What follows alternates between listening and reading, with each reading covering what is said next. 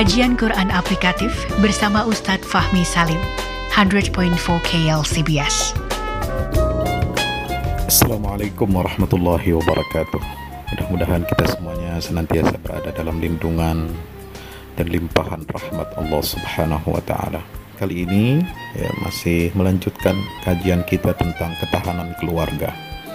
Setelah ketahanan akidah, ketahanan ekonomi dan yang ketiga kali ini adalah bagaimana peran ayah dalam membangun ketahanan ya rumah tangga ini terhadap guncangan keluarga terutama dalam pengasuhan dan pola pendidikan anak. Sahabat tafsir Quran dirahmati Allah Subhanahu wa taala. Kehidupan keluarga kita ini tidak lepas dari berbagai guncangan yang bisa membahayakan bahtera rumah tangga. Konflik suami istri, ada ketidakharmonisan antara menantu dengan mertua, bahkan dengan orang tuanya sendiri, atau hubungan orang tua dengan anak atau sebaliknya yang merenggang, atau campur tangan keluarga besar dalam menghadapi persoalan keluarga, belum lagi pengaruh tetangga atau masyarakat sekitar yang tidak selalu baik terhadap uh, hubungan di dalam internal keluarga kita. Bahkan juga ada ketidaknyamanan hubungan antara istri dengan ipar-iparnya. Subhanallah, itulah realitas yang terjadi di dalam lingkungan keluarga kita sehari-hari. Bagaimana peran ayah dalam hal ini untuk menjaga keluarga dari berbagai macam guncangan-guncangan yang mungkin dan pasti akan terjadi. Menarik untuk kita simak firman Allah Subhanahu wa taala tentang pentingnya dialog dalam suatu keluarga. Karena kunci untuk menghadapi semua guncangan-guncangan atau turbulensi dalam keluarga ini adalah persoalan komunikasi dan komunikasi ini e, penting sekali untuk didialogkan di antara anggota keluarga. Maka itu di dalam Al-Qur'an sering kita mendengarkan atau membaca istilah yang di dalam Al-Qur'an itu ungkapan yang sangat indah. Selain ya bunayya wahai anakku juga terulang delapan kali dalam Al-Qur'an kata-kata redaksi ya abadi wahai ayahku.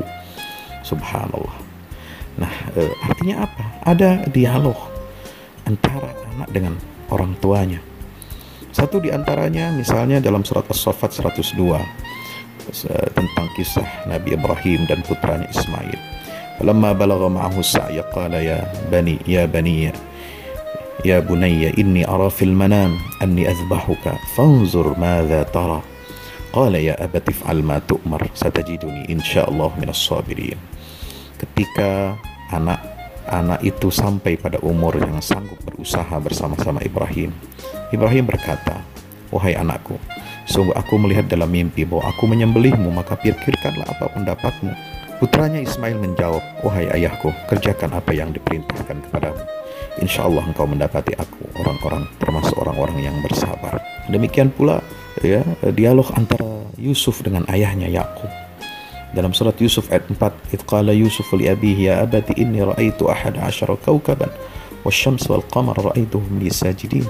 Sampai terwujudnya mimpi ya, Nabi Yusuf itu ya dalam ayat 100 di surat yang sama surat Yusuf beliau mengatakan qala ya abati hadza ta'wilu ru'yaya min qablu qad ja'alaha rabbi haqqan belum lagi dialog antara Nabi Ibrahim dengan ayahnya ini menunjukkan pola komunikasi yang luar biasa betapa santunnya anak terhadap ayahnya. Idh qala li abihi ya abati lima ta'budu ma la yasma' wa la yubsir wa la yughni anka syai'a. Maryam 42. Lalu 43, 44, 45.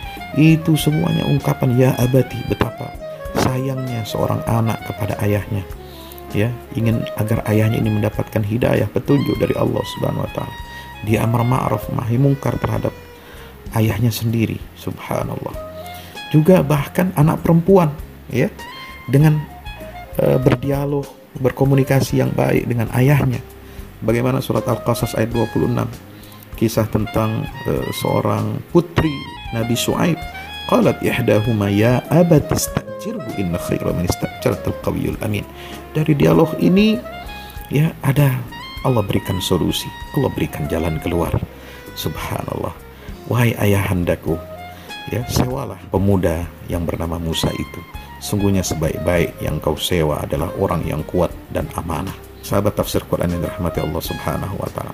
Maka kunci pendidikan ya di dalam keluarga untuk memiliki ketahanan yang kokoh adalah komunikasi dan dialog untuk memecahkan masalah. Ada satu penelitian yang dilakukan pada 700 anak remaja sebagaimana disebutkan dalam Journal of Behavioral Medicine 17 pada tahun 1994 ditemukan jika dibandingkan dengan keluarga yang memiliki dua orang tua yang tinggal di rumah. Remaja dari kalangan orang tua tunggal memiliki kemungkinan lebih besar untuk terlibat dalam aktivitas seksual yang lebih besar dan lebih dini.